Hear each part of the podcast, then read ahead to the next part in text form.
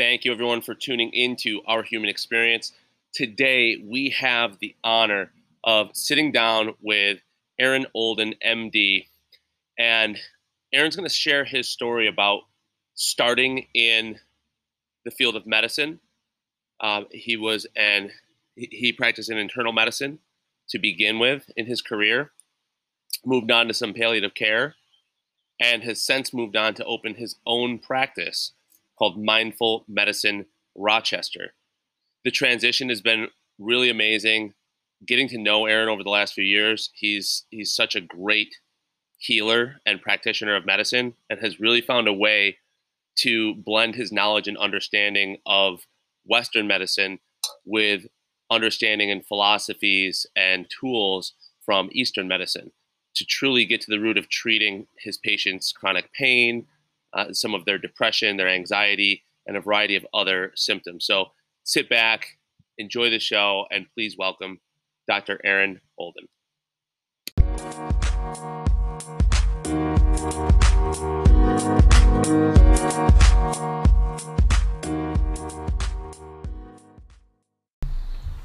Alrighty, everyone.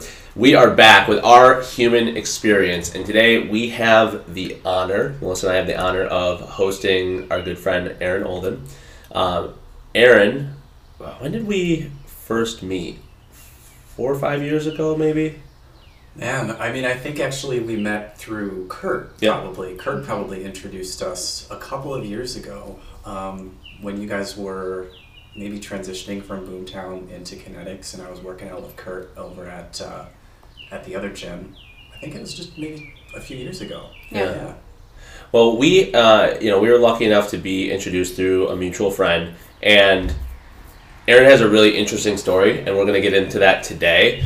Uh, and we have since collaborated with him on several projects. We've, you know, we go and see him as a care provider. We refer people to him because he's awesome at what he does. Uh, but what's really interesting is that Aaron has a background in medicine and transitioned from the more Western type medical field into a more traditional, we'll call it Eastern Chinese medicine type philosophy and blending those two together in a really productive way to help his clients actually see progress in their health, in their pain, in their stress management, all these things that to the best of my knowledge you saw were lacking when you were focused, you know, strictly on the, the kind of Western medicine model that we currently operate out of. Um, I don't want to talk too much out of turn. I'd love to hear a little bit of your background and just talk to us about what you're doing today and kind of how you got to this point.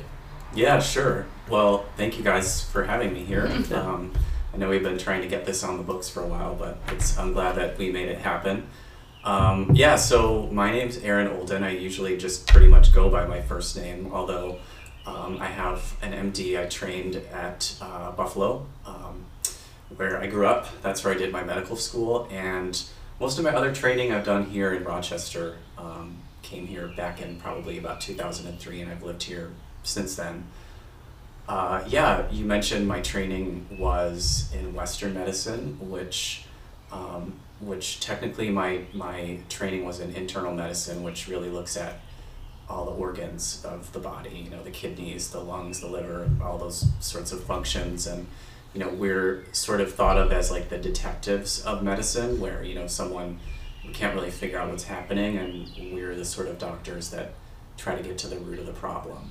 Um, so that that was my training, and when I was at Strong, I took care of probably, um, you know, some of the sickest people in the city in the ICUs and the cardiac care units. And although it was, you know, exhilarating and great to see people turn around um, and make recoveries, at the same time, it was highly stressful.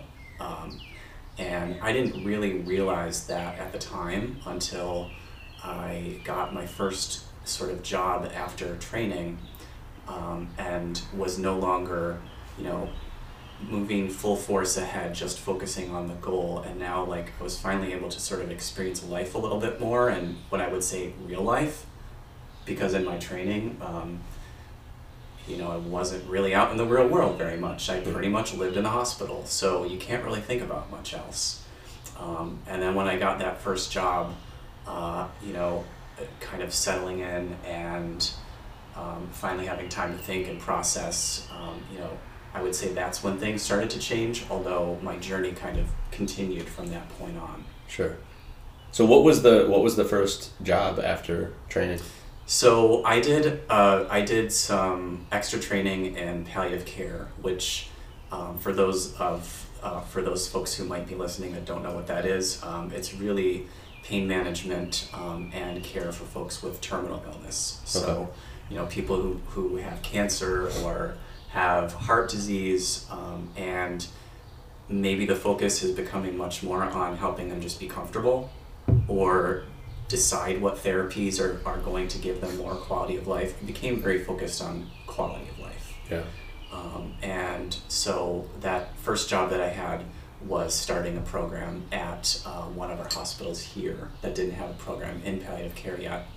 Um, and uh, basically was all inpatient medicine, so you know, working in a hospital, um, very little uh, sort of clinic based. You know, going from room to room in the hospital, visiting people, adjusting their pain medications, adjusting their anxiety medications, really focusing on symptoms, Okay. comfort.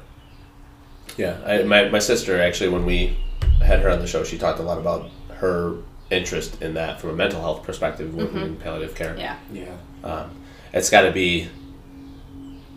It, it's we're so lucky to have people that are called to do those sort of things because it's got to just be such a difficult job to see you know that I think of like hospice and all these sort of places where you're just you're there for the end of life that a lot of us want to avoid and pretend is not happening or ever going to come and um, and you're just you know it's put in front of you every single day do you think any of that aspect of it played a part in you starting to shift away from from one style of medicine to another Oh yeah, absolutely. I probably wouldn't be doing what I'm doing if it weren't for that experience. Okay. I mean, we we really do in some cases I think want to deny that death is coming.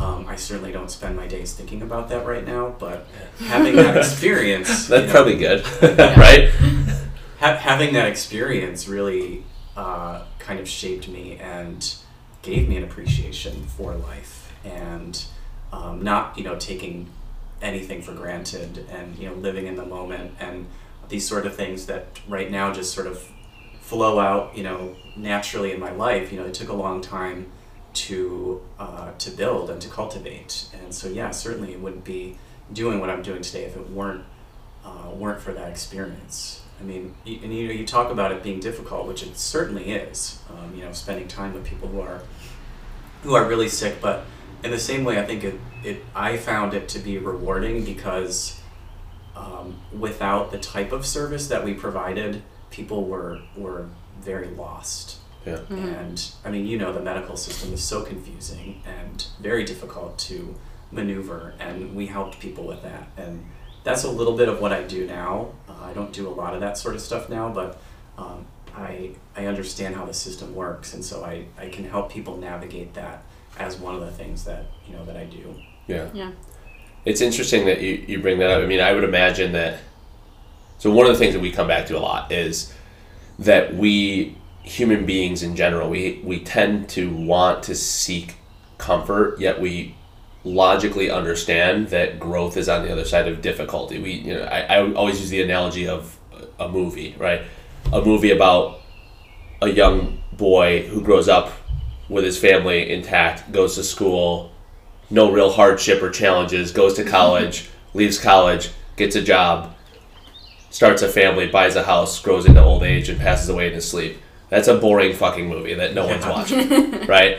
So we we're drawn to this idea of the hero's journey, and we're drawn to like learning from really difficult things that are in front of us, or being confronted with ideas that really challenge us, but yet we avoid them at all costs. Mm-hmm. And I would imagine that being in those sort of scenarios, you said something about being grateful and appreciative. I've I noticed that in my own life for the times and the spaces and the areas of the world that I've been in, it you come back with a really different sense of like really being grateful, not just lip service to that thing, right? Mm-hmm. You when you walk around in another country and you see people that are literally dead on the street from just starving to death and no one cares they're, they're stepping over them, going through the mm-hmm. market, sort of thing. Like that sort of stuff, it it shifts your perception on a lot of things, and many of us don't.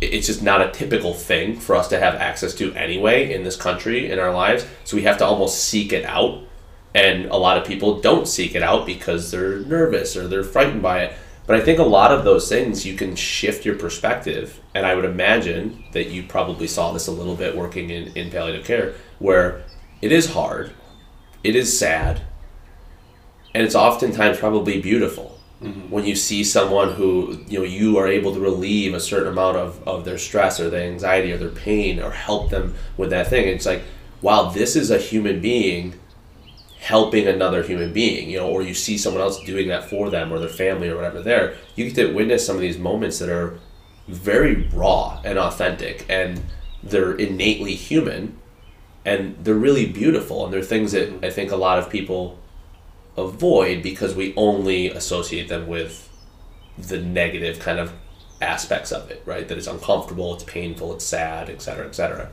So, Yeah, I mean, I agree with everything you just said. Um, I think um, that also, I would add that you know one of the things that I would I heard often from patients or others in in um, in healthcare would be sort of this statement: "There's nothing more we can do," which is the most the off. It's such an awful statement. Yeah. You know, I mean, okay, so you got me to this part. There's nothing more. Now what? So you're just letting me go? And you know, I tried to sort of reframe that and say, well, there's there's still a lot we can do. I mean, we may not be able to fix this problem, but we can still help you feel better. We can still help you yeah. um, accomplish, you know, those goals that you set out to do in your final weeks or, or what have you. Like let's let's like reframe, refocus kind of our perspective, like you say. Yeah. And I think that even shifts over to our daily lives. I mean, if you think about it, um, um, I talk a lot about stress, for example, in my practice. It's never going away. It's always going to be there. Um, Nor should we want it to. Yeah. Right. I, th- I- I think unfortunately with the with a lot of focus in recent years about stress management stress reduction, reduce your stress, like a lot of people come to the table with this idea that you shouldn't have stress. That's very dangerous. Yeah. But you, we we are inherently beasts of burden. We need an appropriate amount of stress in order to strengthen, to grow, to learn, to become more resilient. It's I, I don't know if you're familiar with um, Nassim Taleb's book uh, Anti Fragile.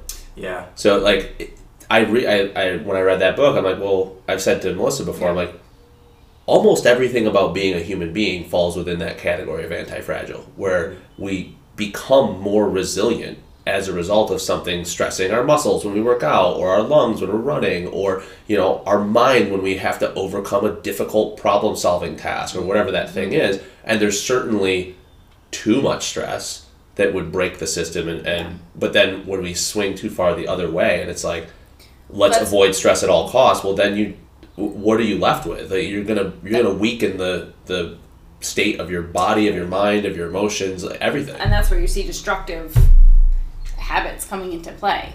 Over exercising, numbing with pills or medication or, or alcohol. Mm-hmm. Isolation. Yeah. Yeah. Yeah. Yeah. Yeah, for sure. I mean, the challenge is to seek out those stressful experiences that we can grow from, Yeah. and maybe limit the ones that aren't aren't gonna get us anywhere.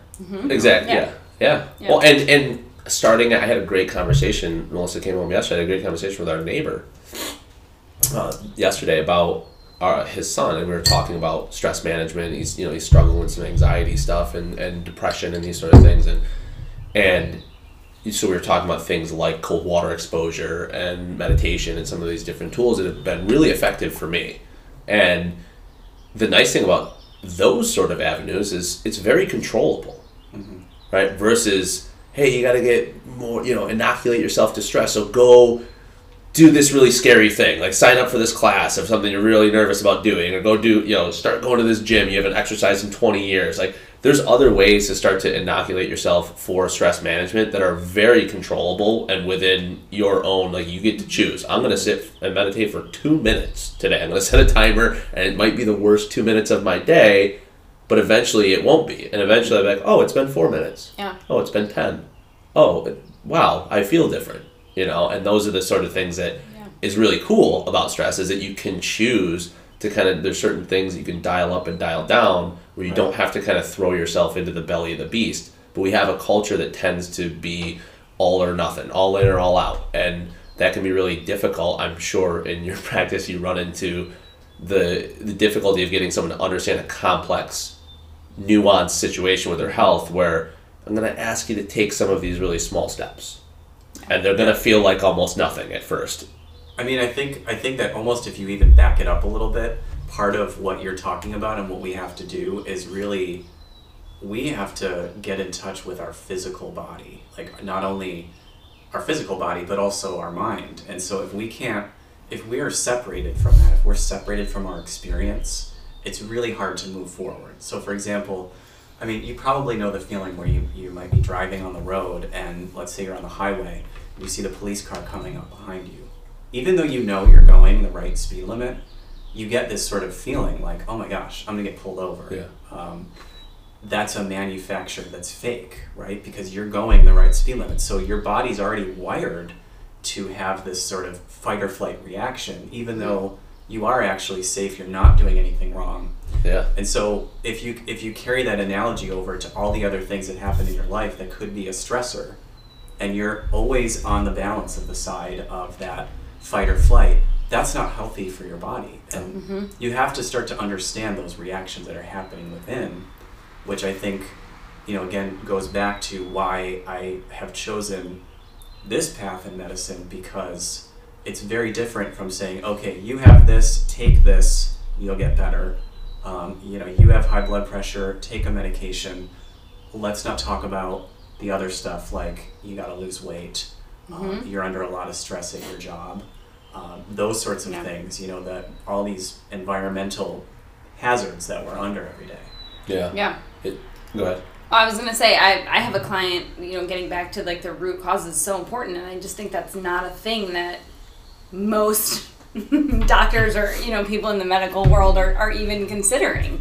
You know, I have a client I was talking to her yesterday. She came off hormonal birth control s- six months ago and her body is revolted in the last six months and trying to figure out and recalibrate and you know, she went back to her gynecologist and she said, you know, I'm, I'm working through all these things and I'm, I'm trying to do this. And she's like, what's the next step? And the gynecologist was like, let's put you back on hormonal birth control. And she's like, not an option. That's not what I'm doing, you know? So like, let's figure, but that's, that's it. That's the next, like, it's like, well, as a doctor, I know this is the answer to this. And there's no, that's, that's it. There's no other way to look It's at also it, you know? it's also important to think about though and listen. I was super guilty for a long time when we owned when we first opened the gym of just shitting on doctors all the time. Like someone like I went to the doctor, I have to quit. I went to the doctor, they told me I can't squat ever again. I'm like, fuck your doctor, you know. And like you know, I'm like, god damn it, we you know one. I was like, this, I heard these about guys are you, these guys are ruining our business, you know. And uh, and then you know, but I, I started to look at it more closely, especially in the last five or six years, and it is very much a system. And unfortunately, you're going. I mean, you know, you go to medical school, you do all these things, you amass huge amounts of debt for most people. You get into a position where you have to work within certain confines in order to be able to manage that. And then there's certain rules to play that game. And if you don't play by those rules, then you don't do it. And it kind of feeds itself. And when I think about the relationship of supply and demand, you know, right now from a client perspective, there's a tremendous amount of demand to outsource personal responsibility, to zone out and be less in touch, more disassociated with your mind, with your body, with everything that's happening around you. Just let me binge on Netflix for nine hours and order Grubhub, right? Like, and the last, you know, the, the last year has only magnified that, but it was already happening. And, a lot of people are like, oh, coronavirus, like it did all these things. Like, no, they were all happening. This just shined a big spotlight on it and, and made it worse, right? It, it showed you what people were already doing in some degree, and then it got worse. So then the question becomes, if the demand is this high, how do you how do you manufacture supply for something else, and then how do you get people to actually want to seek out that supply, right? And it's it's very difficult. I'm of the camp that I think there's two ways. You could look at someone like Elon Musk with Tesla, right? There was no demand for electric cars in the way that there is now before he came out with Tesla. And he had the resources to manufacture enough demand and say, This is what I'm going to give you. You didn't even know you wanted this, but I built this car, and these are the aspects of it that you're going to love, and I know you will. And he had the, the ability financially and from a resource perspective to do that. That's really difficult to do. I think outside of that, it ultimately comes down to what you're doing in your practice, what we're trying to do uh, with our clients and our coaches, and, and through this podcast, hopefully, which is more one on one, smaller interactions where you can actually have conversations with people to start to shift that wave. Unfortunately, it's really slow and there's a ton of momentum behind the other stuff. So it's like I I don't know what the answer is to that that challenge. Uh, but it, it's there, right? And we, we've got to figure something out because we're not going in a direction that's that's healthy for anyone involved. And it it's easy to demonize one character in the story and be like, oh, you know, these doctors just want to fill people with hormonal birth control. Well, or they gave up giving a shit 20 years ago when they were buried in debt and living in a closet at their friend's house and like and trying to get themselves on their feet and eventually they were just so conditioned into Yeah. what they were doing that they're the same person for the person that they're prescribing this stuff to. They're, they're, they're the same people. So they're like of think- course i'd tell you this because this is what i would tell me. It's what i'm doing. Well, I'm, I think you know, as society looks at doctors and we have them up on this pedestal, like they know everything. They are so benevolent. They only want good for me. They and they're always going to tell me the right thing to do. And they take care of themselves. And if you look at like doctors or nurses, like they're some of the unhealthiest people. Um, and you know, we always talk about like the nurse that's out in the parking lot smoking, Chain smoking, you know? eating a Big like, Mac. You know, like you Yeah. know better. But it's a you know that's a thing for sure. I mean, sure. I, I walked through that smoke screen on my way to shifts at the hospital. Yeah. You know, back in the day when you could still smoke on the campus Yeah. at, at Strong. Um, but you're absolutely right. It's a huge, it's a huge system um, problem. Like I, I, I won't probably I'll never forget when I moved to Rochester and I was looking at gyms. Man, this was probably back in the day of like RAC. Is that Rochester The Athletic rack, Club? Is that the yeah. rack? Right. I think they're all closed now, but Yeah, well, I remember, um, you know, that first, um, that when you go and sign up, you meet with one of the trainers, and I had this meeting, and I remember leaving and walking out to my car and seeing that same person walk outside and light up a cigarette. And I thought, okay, definitely not joining this gym. you know, I mean, would you? And so this, and the same thing applies, I think, for medicine. I mean, on the one hand, we have people who are really smart and really skilled and know everything about the kidneys yeah um, and another person who's an expert at the lungs. And and then even more it gets even more detailed than that. Like there's a, a lung doctor who's only does pulmonary fibrosis a, a specific diagnosis right? And so you keep boiling it down because we're learning so much and our technology is advancing so quickly you know we're, we're able to boil things down to such great detail but then you lose the perspective of the human being and the individual Yes. and all the organs working together. Yeah. so that the is system actually versus the parts right? Right. And, and and the system of, of medicine unfortunately is is you know it's a business right? And so surgeons make money off of doing a, an operation and, and so forth. And so you're right. It's i you know i try to uh, because i know what it was like to go through that and i know who all these who these people are that are my fellow doctors in the community i know that that's really not them Yeah, they're not No. maliciously sitting in their office like, how can I just screw over as many people and ruin their health as possible? You know, they're mean- just trying to do the best they can with the tools they have in the space that they're they're currently sitting. And when you have, you know, specifically for something like internal medicine, you know, you're seeing patients who may have five medical problems. They might be on 15 medications, and you might only see them once or twice a year for 15 minutes.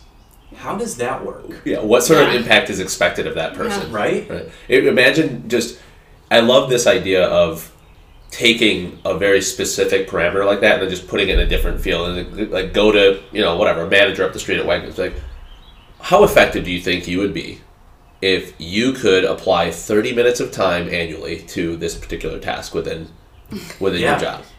Yeah. That's basically what you're asking someone to do Yeah. with a super complex organism, arguably the most complex organism that we know of at this point. Or if Right, you take maybe your- octopus is more. I don't know. If you, if you take your car to the shop and something's going on and they tell you, well, I only have 10 minutes today, I'm going to check your oil. Oh, your oil looks okay. Go Okay, ahead. well, let's try a couple of other things and see you later. Yeah. That's not going to work, No. Yeah. you know? Or I'm really great at fixing brakes. yeah. I am the best at that. So I'm gonna look at your brakes. They look fine. I can't do anything else for you. Yeah. Everything else is good. Yeah. If your brakes are good, everything else is good. Like and that speaks to that tunnel vision and breaking us into these individual silos, these little parts, and not like just really underestimating the value of the collective human being. Not only our physiology, but our psychology, the our emotions, our spirituality, our connection to other like all of these things they do they feed the whole being. Mm-hmm. And we're real like you said, we're really good. We've gotten great because it makes sense. We can put it on paper. Hey, if I do this, then this happens. If you take this pill, then this happens. It's very clear. And it happens relatively quickly, right? Compared to deepening a meditation practice for a year. And then be like, wow, I find myself capable of managing stress far better, connecting with people, enjoying nature more, all of these things. But it took, it like creeps up on you. It's not something that, you know, a week after meditating, you're like, holy shit, I feel like I should, uh, you know, go sell all my belongings and become a monk Yeah. or something like that, you know? Yeah, and I think I think we might be in a place right now where we're really fortunate to have so many people interested in meditation and mindfulness, but Yeah. also trying to be careful because you know it's sort of like when yoga got really big. You know, now it's just a thing that people do. yes. And so, how do we just how do we really like, you know, do it in the right way that works for us? Breath work is meditation too. Cool. Yeah. You know, you might like that a lot more than sitting and just being with your thoughts. You know, for someone who can't get out of their head, sitting to meditate is probably not going to work. Yeah. You probably need something to focus on, like breath or or what have you. Um, I certainly did. You know, Yeah. th- these are the things that, like I was sharing with our neighbor yesterday. Finding my and, and for me, I stumbled into this stuff somewhat accidentally.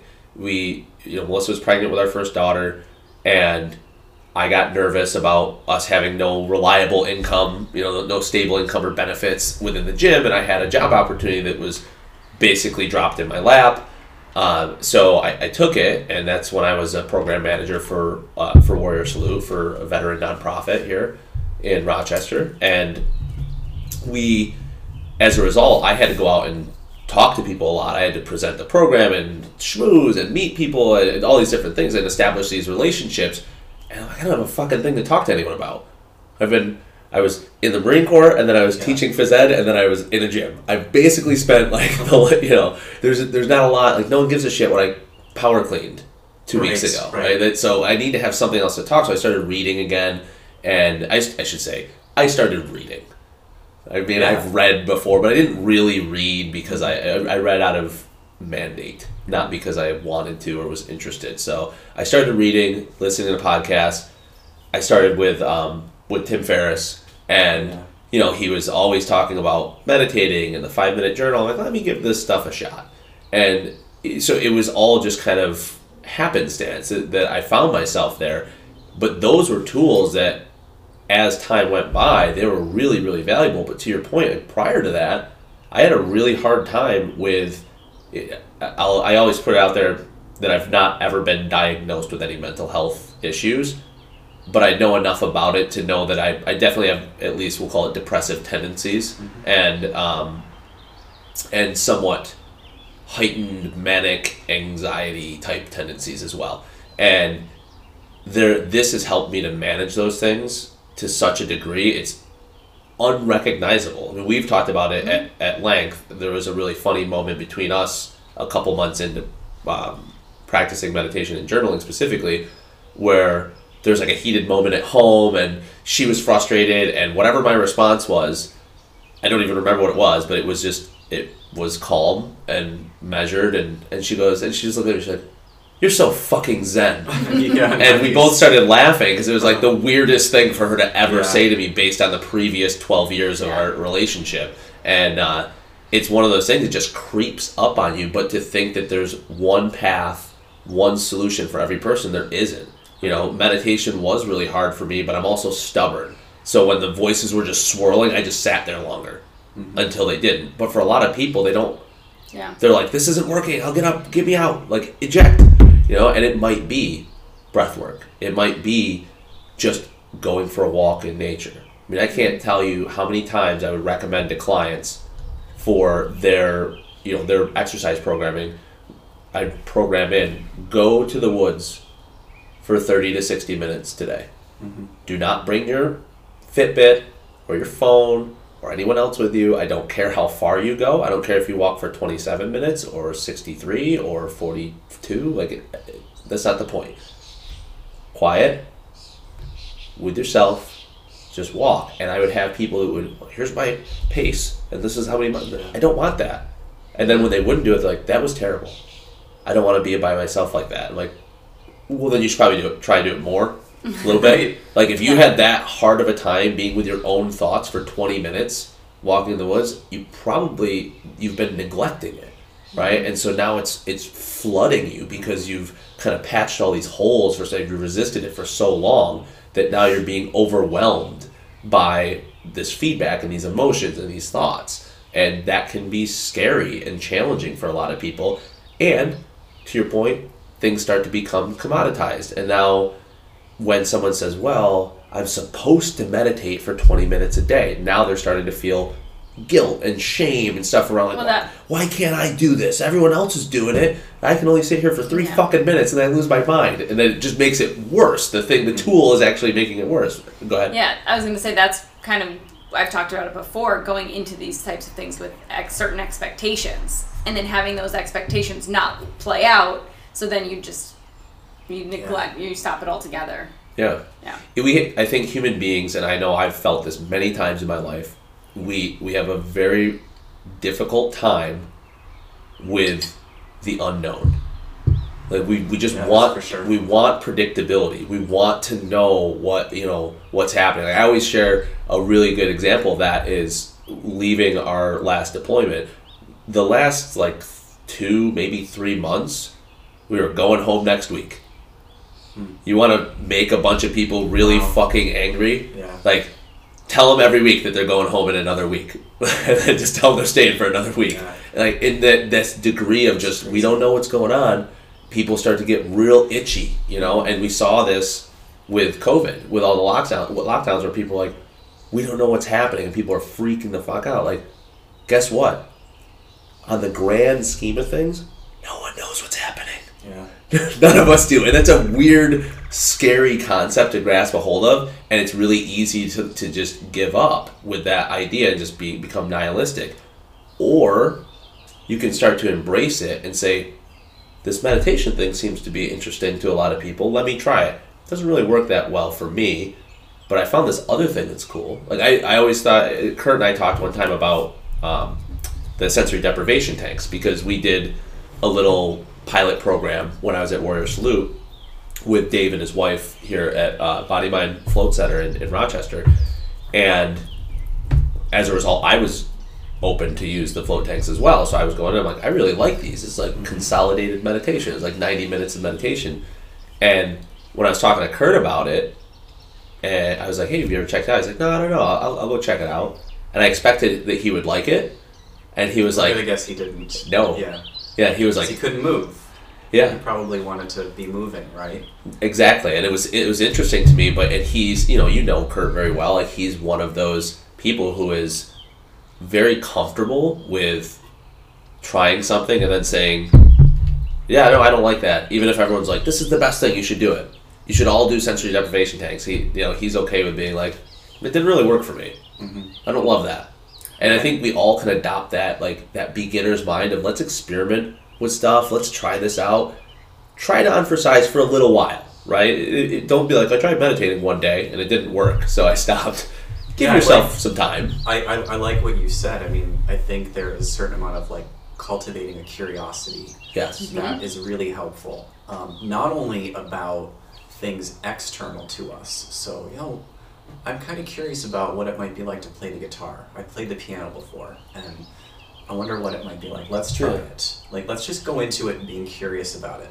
But then also bringing it internal and thinking, well, let me be curious about that feeling I have when I'm, um, you know, doing X, Y, or Z activity. You Yeah. know, what is, where is that coming from? What is that all about? Um, you know, Melissa, you touched on this um, in one of the recent podcasts that you did about um, uh, an, an experience that you had. I totally just lost my train of. I totally just lost my train of. No, thought. That- you're, you're good. I'm trying to. We will not edit the- that out, so you guys know this is real. Oh, Um, it's 100 percent real. the so I think one of the things as you're talking that that just kind of popped into my mind was you mentioned curiosity of our emotions and being reflective on that, and that's uh, like one of the things I would talk to Melissa about a lot is w- this need to like numb our experiences in mm-hmm. our culture, which is again going back to the movie scenario. It's weird to me because we understand that life is more interesting, it's more exciting if you feel it, if you're actively engaged in it. Yet we're like, I'm feeling anxious. Give me a pill. It- why are you feeling anxious? Are you anxious specifically? Is it only when you go to work? Maybe you hate your fucking job, right? Is it when you're standing up to give a presentation? Maybe it's just telling you that you didn't prepare enough. It might not be that, like, unfortunately, there are people that actually struggle with real crippling anxiety. So it, it is true, you could have that. And we also have a lot of people that anytime that they feel anything that's unfamiliar in any way, it must be problematic. And that mindset is just it's it's very difficult to get people beyond it and it's really troubling because now you're you're basically treating symptoms that aren't really symptoms, it's just being a human. I don't um I'm trying to think of the the author's name now and it's escaping me, but there's a really good book that was recommended to me called The Language of Emotions. And it talks a lot about like this is what sadness does for you. It grounds you. It does these things. Like it's it has a purpose. This is what fear does for you. It's not about blocking any of these things out, right? Much like when you got into meditation, you would talk about at first up until uh, probably four months ago that there was this mindset of like, oh, I just I can't clear my mind, and like that's not necessarily what it's about. You may stumble upon a clear mind from time to time, but that's not the goal, and that's a tricky thing for people to wrap their head around because it's not very clearly defined, right? It's like, well, what is the goal then? The goal is the practice. right. Well, what am I practicing for? Because that's the goal, right? It, it's a circular argument, and it's Well, and I think just general awareness and connection back to yourself. Yeah. You know, and I think, Correct. and you know, the more I've gotten into meditation specifically, I've learned, oh, you can like go in with an intention and talk like focus you know, on focus something. on you know abundance or becoming a more patient parent or you know there's specific things it doesn't just need to be okay i need to sit here for 20 minutes in complete silence. And if a thought comes into my head i've failed. Yeah. right? Well, also, if you spent 10 or 15 minutes sitting and meditating and all that happened were all the thoughts came up and swirled, which is pretty much happening for everyone, better then than when you're trying to go to sleep at night. Mm-hmm. Yeah. Might as well get it out of the way now. Yeah. I'll be able to fall asleep later. There you go. Yeah. From a functional perspective, like Yeah. let's just it's gonna Yeah. happen. Yeah. Whether you choose to have, I mean, and that actually speaks to a lot of things in in life, right? Whether you choose to have your hands on the steering wheel or not, the car's moving. So you can it can fucking bumper its way down the highway, smashing into everything, you know, or maybe hit a nice straight patch and keep going. But or you could put your hands on the wheel and navigate to the best of your ability. Like, and that's a lot of stuff. That's that's our life basically, right? Is is understanding that we don't have complete control, nor should we, but we do have some control. We do have some influence, and I would say this little. I don't know where it came from, if I read it somewhere or just it, it popped in my head years ago, but that we are. Um, now I'm drawing a blank. That we are simultaneously the most significant and most insignificant thing in the universe. Yeah. You know, we if you sit there, if Melissa looks at, at our youngest daughter, Aubrey, and they're having a moment, they're hugging, like she's the most fucking important thing in the whole universe that they are to one another, right? And in the grand scheme of things, in a thousand years, no one will know who either of them were. Yeah. Right? It's like so it's this it's this weird balancing act that we I think just need to embrace and we need to come establish a degree of comfort with the idea that it's both. Yeah, it's hard to even talk about though. I mean, I think that's the problem. And so, you know, you you mentioned um, uh, this, you talked about you know expressing what you were feeling, and I think some people don't even have the language No. to say how they're feeling. You know, I mean, I found for me when I was in this this job um, that I was in at the time that I actually, first of all, I didn't even realize that I was having anxiety slash panic attacks. I didn't even realize that I was depressed It was your baseline.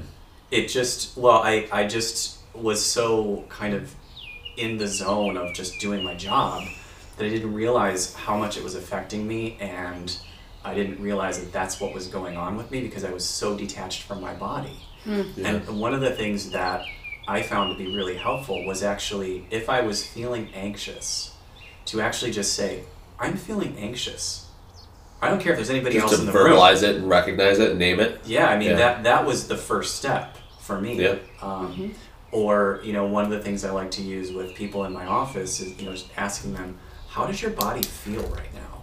You know, I hear you saying that you're anxious, but could you talk to me a little bit about where do you feel that? What do you feel? Because I think the more that we can, um, the more that we can verbalize it, and then we can work on making peace with it. Yeah. Um, but I also even like the idea of of leaning into discomfort, which I think is what you're talking about a little bit with meditation. Yeah. Um, it's going to be a little bit uncomfortable, you know. Uh, do we need to confront all of our fears? I don't think we have to confront all of them, but I think, you know, what is it about this this thing that I've been asked to do that I don't I don't want to do it? Why why is that? Becoming again curious about that because I think we can learn something about ourselves, mm-hmm. and then we can make a better decision. Well, there's you're certainly the likelihood of being presented with a similar situation down the line is pretty high, mm-hmm. right? especially if it's something that's relative to a relationship or your job or your family or whatever.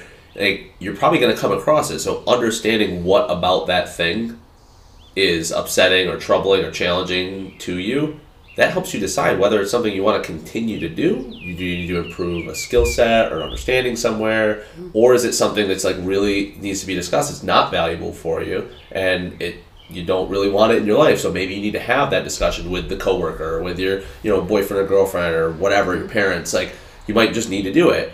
And something popped into my mind when you said, I really like what you brought up about um, naming that feeling, and then then the opposite, when you're talking to your clients who are already have a name for it, and telling them to feel it. So I wrote down, if you feel something, name it, and if you name something, feel it.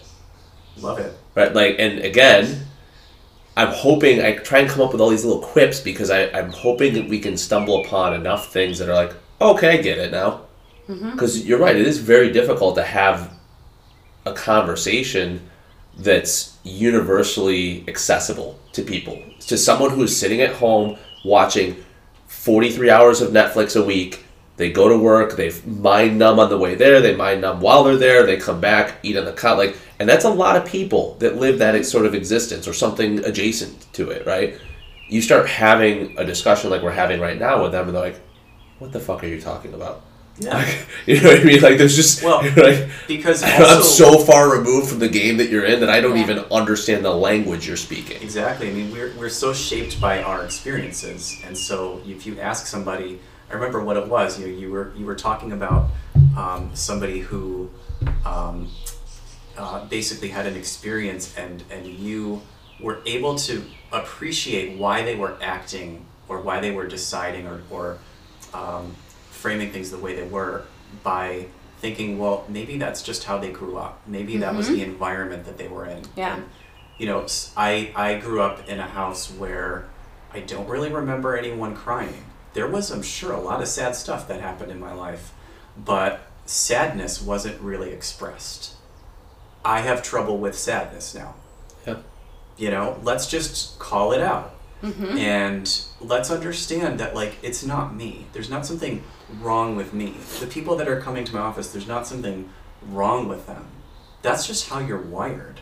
Yeah. So now that we know that, let's work with it. Mm-hmm. Let's figure out where to go with that.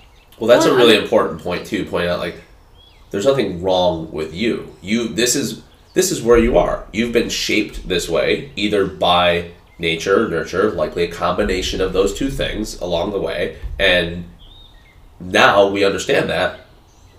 Cool. Let's move forward because we can't go back and say, "Man, I, you know, when I was little, I wish I learned how to express sadness more." Like, yeah, it'd be great. Like we've had this conversation. You know, Melissa grew up very, very differently than I did in, in terms of her family relationships, and there was a point uh, a little over three years ago where we stopped talking to my mother, and you know, haven't haven't spoken to her since, and it was really hard for for her to understand because she has such a vastly different yeah. Yeah. for Melissa she has such a vastly different understanding of what her relationship is with her mother versus myself and and like she's like yeah but don't you doesn't it make you sad and her mom would say that too like doesn't it make you sad that you don't have this relationship like with your mom or with your real dad I'm like not really mm-hmm. I understand that it should, and, and do I wish it were different? Do I wish it that I grew up and had you know parents that were supportive and healthy and loved each other and were still around and part of our life? Fuck yeah, that looks way nicer than than what we did.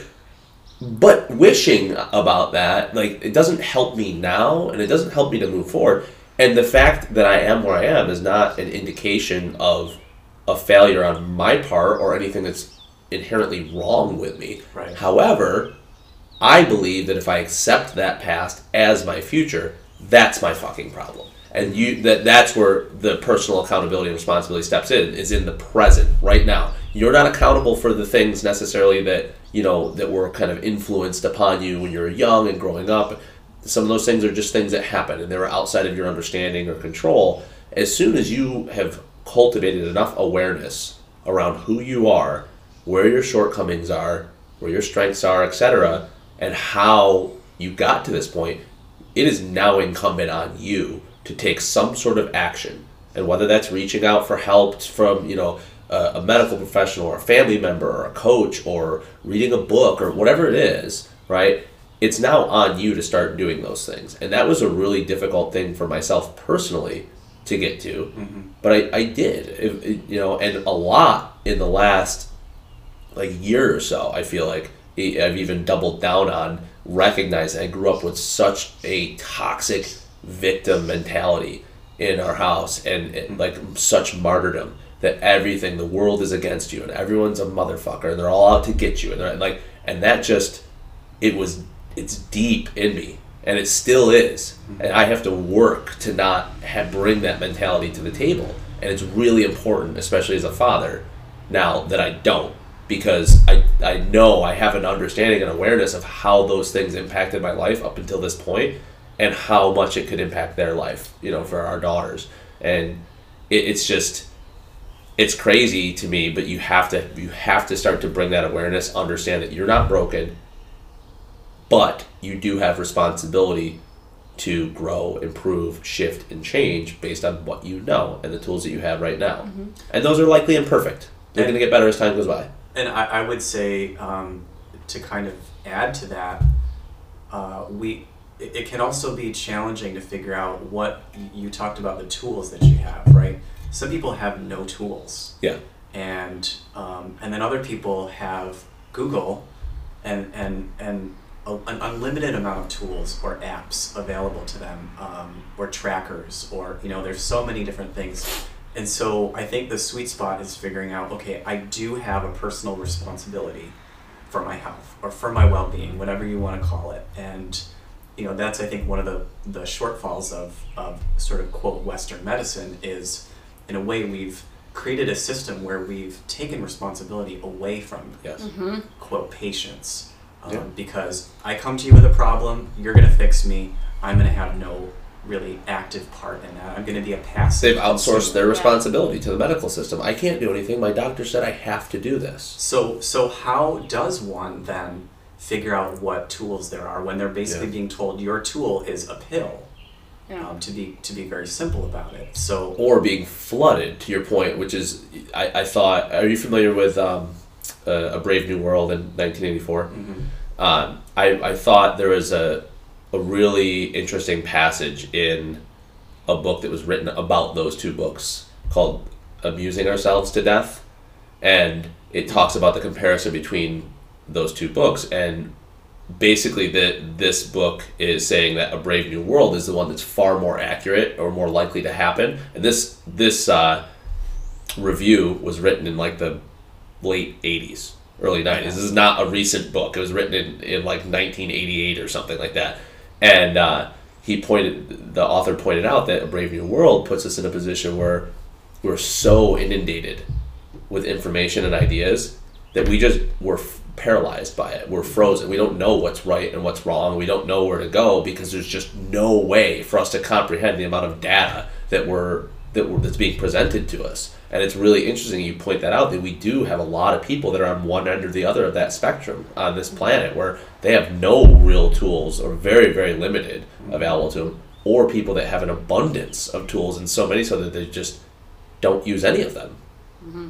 Yeah, so where do you start, right? I mean, the way, what's helped me is, um, you know, something I've worked on with Kurt is something we call a container, which really is basically just your container are the things that fill you up mm-hmm. or regenerate you or refuel you. And so I have a Google Sheet that is, is always open on my browser. And Okay. when I when I go on there, there's different things. You know, I've d- I've made it up. It's my creation. You know, I've had some eyes on it, but basically, what are the things that I find refill me?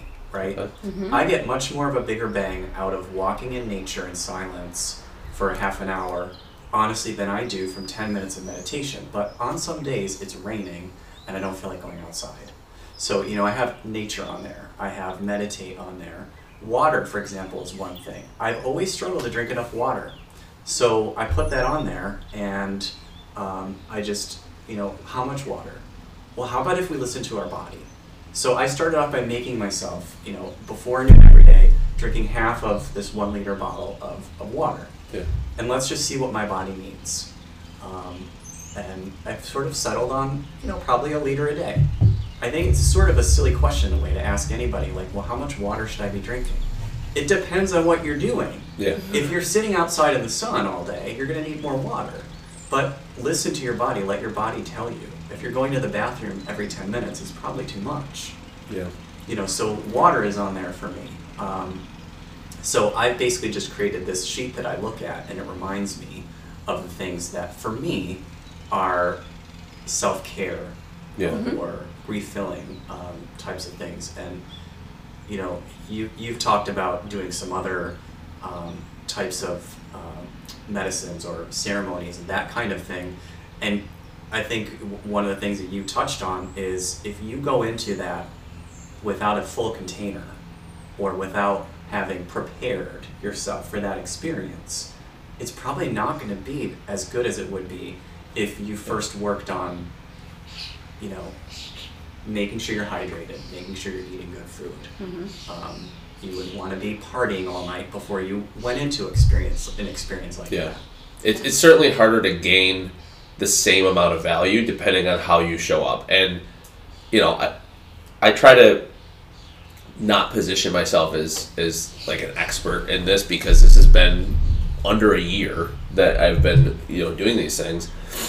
But i remember the first ceremony i went to i texted melissa and we got on the phone after and i wrote about it in my journal. There like it was there was this realization that these things i had been doing for you know time for some time prior to going down there namely meditation breath work even just physically keeping myself fit eating well like generally taking care of my physical body and then adding in some of these practices of, of mindfulness and meditation and whatnot it left me in a position where i was far better prepared than a lot of people who had been down to several ceremonies before in terms of my physiological response, my ability to to take some of the lessons and some of the ideas and actually interpret them and download them and use them in a valuable way versus being like blown away by this otherworldly experience and then people come out of like I, I don't know what Right. to say or do with this information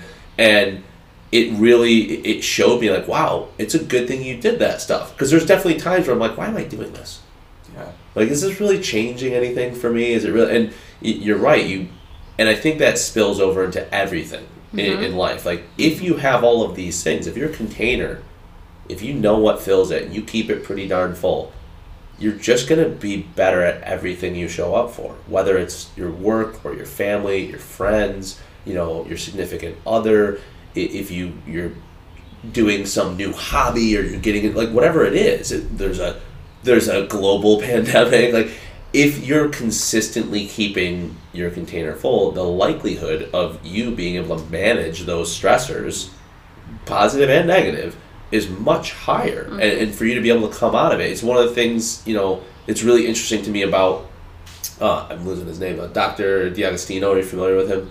So he does a lot of research with with keto and specifically for Okay. epilepsy and cancer. And he's a huge advocate of like listen if you have cancer you should go to the best cancer facility that you can go to and let's talk about how eating a ketogenic diet can help you to uh, to navigate the recovery and all these things. So it actually enhance the, the two enhance one another. Where there's a lot of people who are like, don't you know, f- fuck the medicine, just change your diet. And you're like, maybe, but what if it could be both? You know, and it, it, to me, it speaks to that same idea of like showing up and being able to take lessons from these things because you're like, I'm gonna put some stuff in the container that's gonna make me more capable in this area when you know when the time does come when I'm stressed because you're gonna get sick and hurt. You're gonna have something happen in your life that was unexpected, a job loss, a family member passes, wh- wh- whatever it is. Those things happen to everyone. It's inescapable. So hiding in your house or like pretending by by zoning out on TV that those things aren't going to be a reality in your life. It's just it's not a, a good plan. It, they're going to come up to you, and the more often you're filling that container and recognizing what it is that fills the container for you specifically, the better prepared you are to manage those things, and then It- life it- becomes more fun. it, it just comes back to again like building an awareness um, and, and trying to really understand you yourself your body and your mind um, you know I, I don't look at the container as something that every day i have to check things off on. So i caution i caution on that side too. But it's sort of like journaling which is one of the things on my container by the way. Um, if i'm not feeling great or if i'm feeling really great it's sometimes helpful for me to look at that and be like wow i haven't done any of these things in three days. Yeah, um, it's been raining all week. You know, maybe that's why I'm feeling depressed. Yeah, Yeah. Okay, what are we gonna do about that? You know, maybe that's why I'm feeling this way because I missed these things. And so, Sure. Yeah. kind of creating a little bit of personal responsibility, but also not taking it to the point where we're gonna be guilty now because we didn't get our water in and we didn't. Yeah. yeah. you gotta be we- gentle with yourself. Yeah. Is that like th- that's you know be be disciplined, but in a gentle way. Right. Mm-hmm. right so and that and that comes back to drawing awareness to these things. And i think when we when we look at something like you mentioned the plant medicine ceremonies one of the things that melissa and i talked about after hers was after her first one was the value that i've that i've found personally is very high. And one of the things that i that i've come to believe about it is that because so many people are so disconnected from their bodies, from their emotions, their thoughts. They're so accustomed to disassociating, whether it's through food or entertainment or booze or whatever. Um, it, we almost need something that will like kick the door down for people. I don't think that people need to go through plant medicine ceremonies to get some of the, the ideas and to cultivate some of the stuff. I don't believe that. What I do believe is that it's far more effective and faster, and that's what we're seeing in, in all the mental health studies using MDMA and psilocybin for things like PTSD, end of life depression and anxiety, all of these sort of really difficult to manage mental health issues. And like, hey, three treatments, you know, three psychotherapy sessions with MDMA, and this person, it's like 10 years of consolidated therapy. It, like, the outcome's not drastically different than someone who excels through uh, uh, the just regular talk therapy. But it's why would you? Why the fuck would you want to not want to consolidate that time and be like, I can get from here to here in you know a fraction of the amount of time and then continue to build off Right. of it versus looking at it like a you know something that you have to be reliant on or a crutch. It's like no, this is another tool that can help us break out of these really deeply ingrained stuck patterns that we're in because that shit's hard. It's hard to get out of it. You know, the we we've talked before about with our relationship. Like, I'm lucky to have had someone like Melissa in my life who wouldn't give up on me because for such a long time I didn't believe that I was worthy of love, of receiving love. I deeply I didn't believe that like deep inside of me. And I tried many, many times in many different ways to alienate her and push her away. And even now we joke about it. I'm like, it took like 10 or 12 years for me to get over that shit of her like Yeah. standing there like a fucking warrior in my corner. So if there's some other deep seated shit that I want to work through with my childhood, I don't know. Let's find something that's a little bit more effective. I'd rather not be like Right. 83. Like I finally cleared my head with shit. Now I'm ready to die tomorrow, sort of thing. Like you know, like let's let's move it up, and it and it also gives me access to things that that were way more difficult for me to understand prior to. Specifically for me, um, like interconnectedness and spirituality was a, was a huge one that I. It was just a foreign thing to me, and not anything that I um, put much weight into.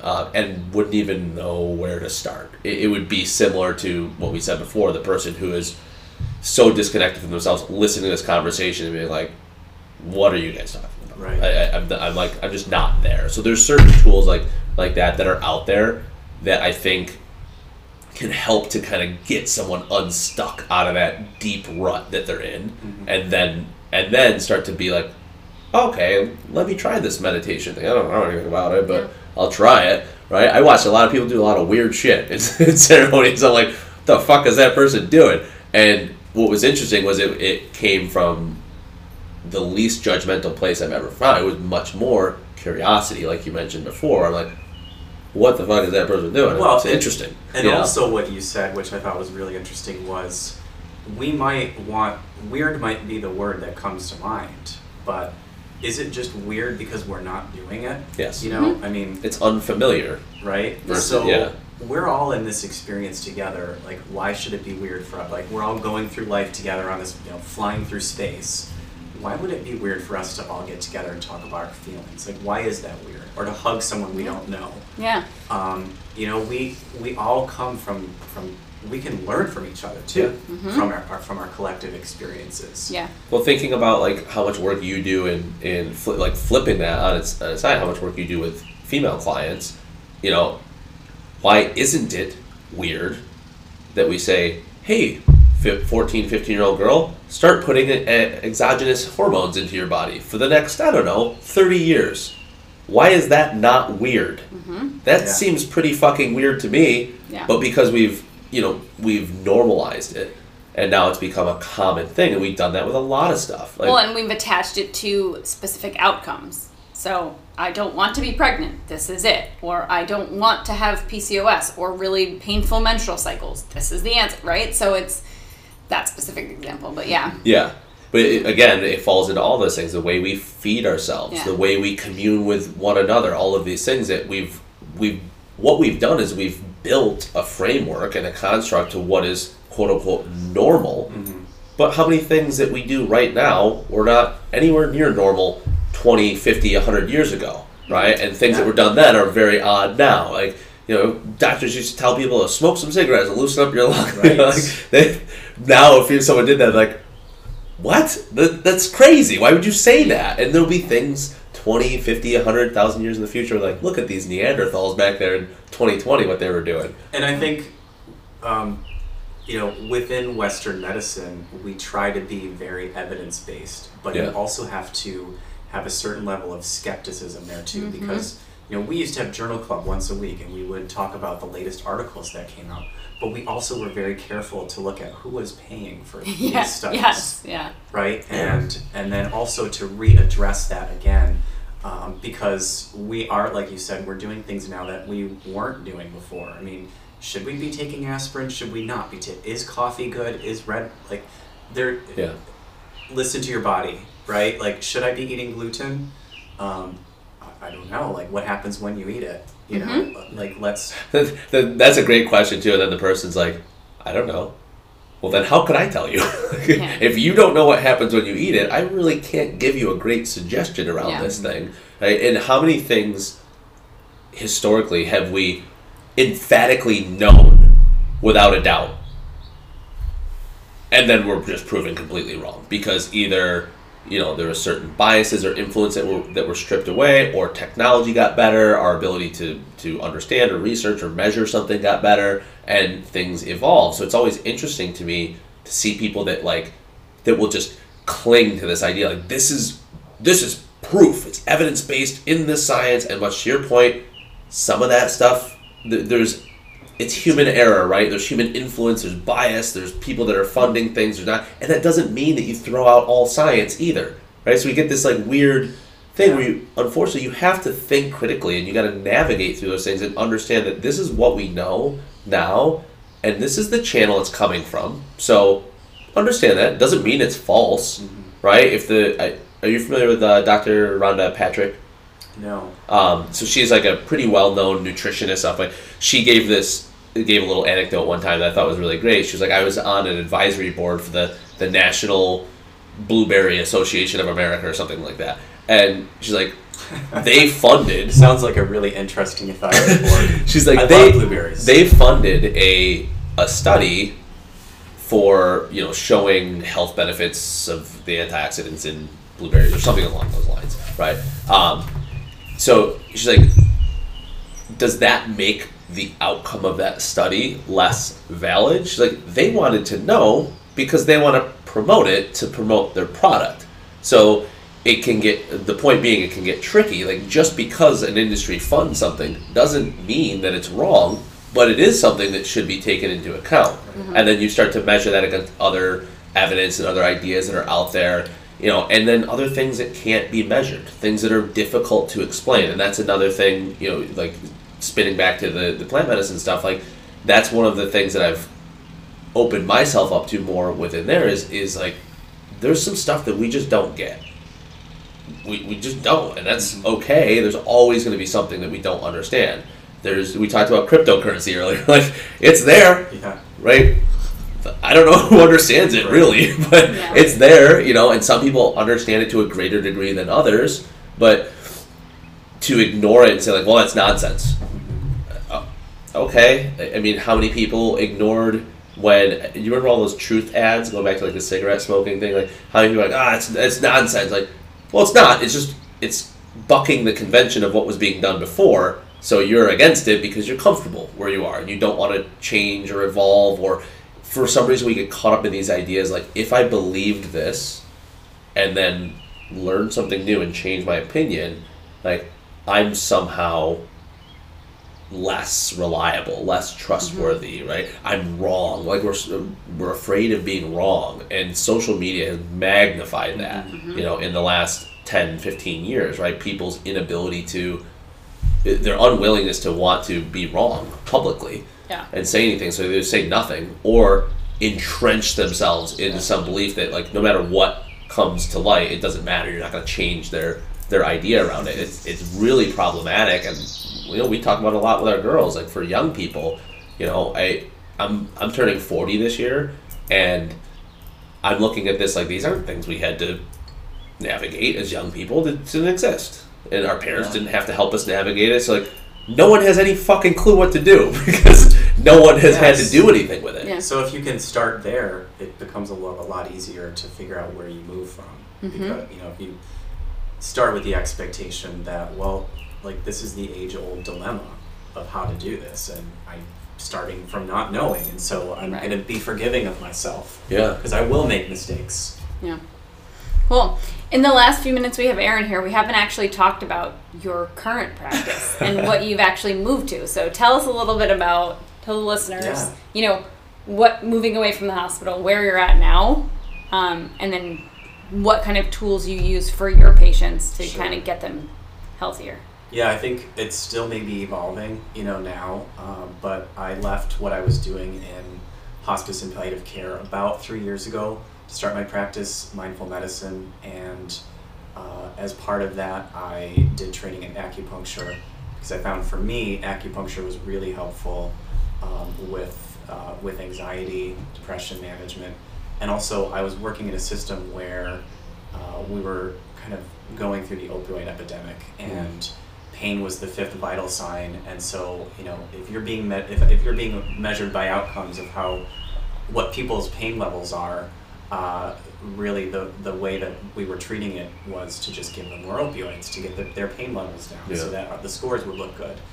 And you know that was a very dangerous proposition. Um, we all know kind of where that led. Um, I had I lost my brother actually to an opioid overdose, and I was like, all right, I'm not going to keep doing this. Yeah. Um, if I don't make a change now, um, I'm never going to make a change. And so I just took a leap of faith, and um, you know, and also I'm the sort of person that um, you know I want to be happy in what I'm doing. Like Yeah. I want to enjoy going to work, and I feel like now um, even if Wednesday's a day I normally don't go into the office, you know, I don't mind going in and taking care of a few things. I like seeing my people. I like building these connections. Even just giving an example for you guys, you know, when, when I was in my previous job, um, my network was pretty much other physicians, which which is great, but it's a very biased point of view.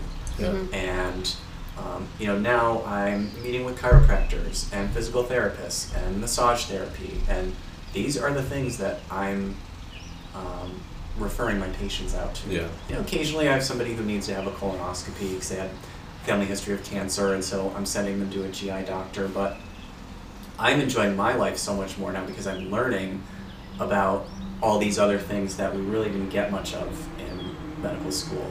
A couple of days of nutrition, maybe, you know. Uh, so, yeah, so my practice is really just helping people. I really focus a lot on. So I'm seeing a lot of people with, with back pain and neck pain, um, and then depression slash anxiety, other mental health things. Not to be too simple about it, but I think one of the things that people like about my practice is they're getting to talk to a physician for an hour. Yeah. Um, Yeah. and you know, It's huge. um, I'm happy, and, and I'm also happy to do the homework too. If there's something I don't know, I will find out for you. Yeah. So, um, so it's sort of a consultative type practice. Um, it's not the only thing I do. Um, I have some other consulting that I do on the side, but I love it, and you know, it's led me to create a mindfulness course. It's taken me on this journey of mindfulness, which again, I'm spreading the news about it because it helped me so much. Um, and I think when you can speak from personal experience and you can be honest with people about, hey, I I don't know what you're feeling, but I know what anxiety feels like, Yeah. right? I mean, I don't know what you're feeling right now, but um, I can tell you what this or that, or I can tell you what other people have told me. And if that can help them and, and, and again also empower people to make changes, look, it may not be the best business model because I, I want to help people and then I want them to not need me. Yeah. I want them to, you know, That's to been, then. that's been our struggle for 10 years. Right. Well, and obviously you're friends with Mike and Sarah now too. They have the same struggle within their clinic. Like, Yeah. and we're, their, our goal is to get you to a point where you don't need. But but shouldn't that be for any service based industry? Like I want you to be empowered. Like the idea, and I used to think I just was a jerk when I was younger with like personal training clients, and I, I would say, "Listen, buddy, I don't want to personal train you for the rest of my life. That sounds fucking miserable." Mm-hmm. right? And like, and I started now. I like look back at that. I'm like, maybe I just recognized that I didn't want to be this person's crutch, their pill. I mm-hmm. wanted to show them how to do these things and make sure that they were had a certain level of understanding of what tools they have access to, right? Much like when you're talking about consulting with your clients. Hey, you came in, we did, you know, we did some acupuncture today. We, we talked about this, this, and this. So here are some things that I really look into.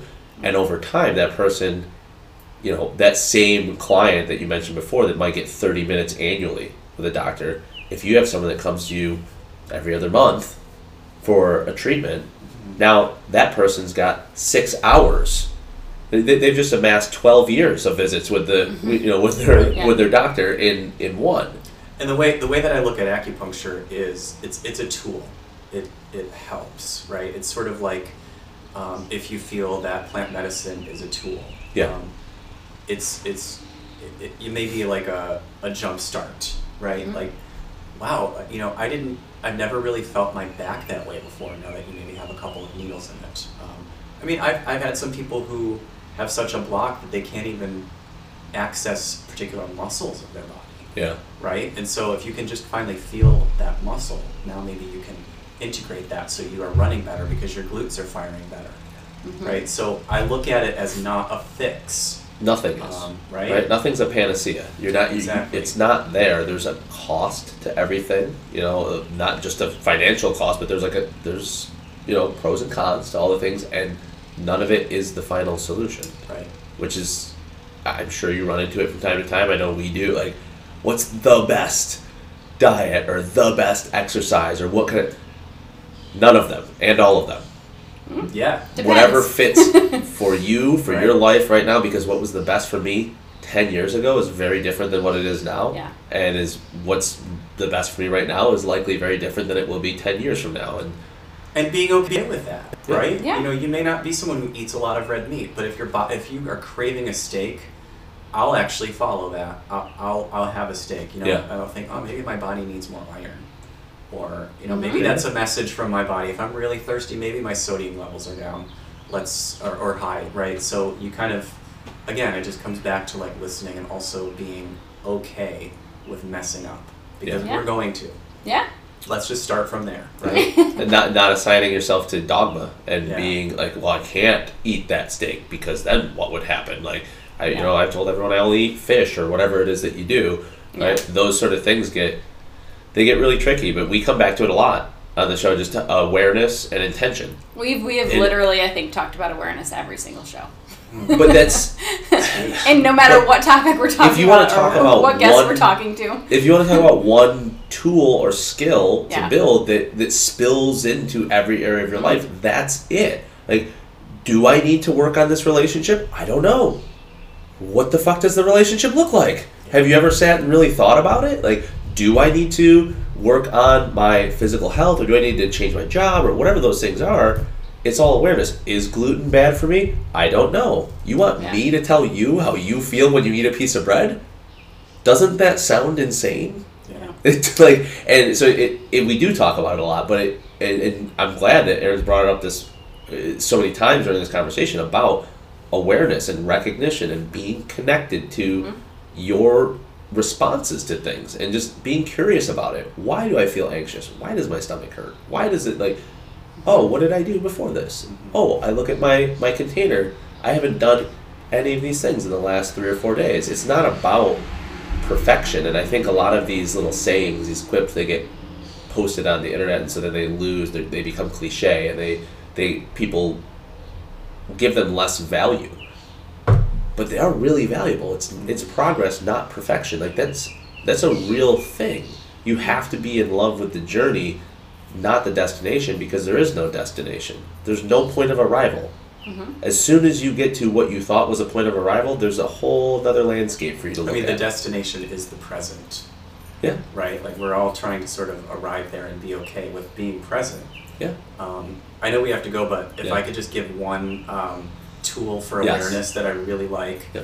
um, you know, for me, it's tuning into my senses. And I like to just find myself at a park going for a walk, and um, I don't do it with headphones on. Um, you know, just it, you need to be in nature, and I think um, I try to allow myself to explore my senses. So I'll spend maybe the first part. What do I what do I see?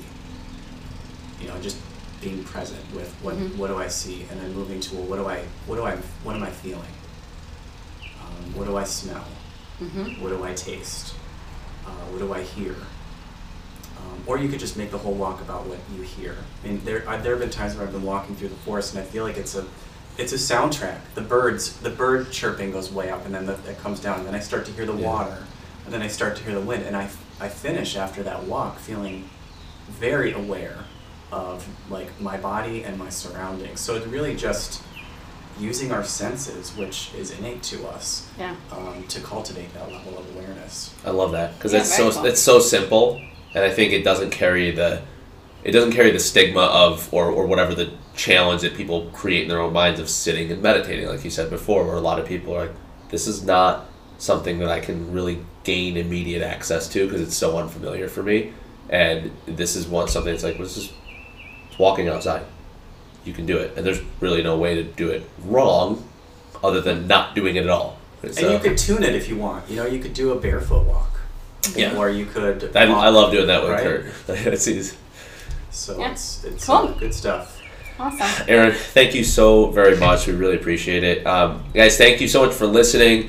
Please um, share this episode with anyone you think could gain some value from it um, go ahead and spread the word about not only our human experience, but also about Aaron. We will leave some uh, information in the show notes as far as his practice and some of the things that he mentioned during the show.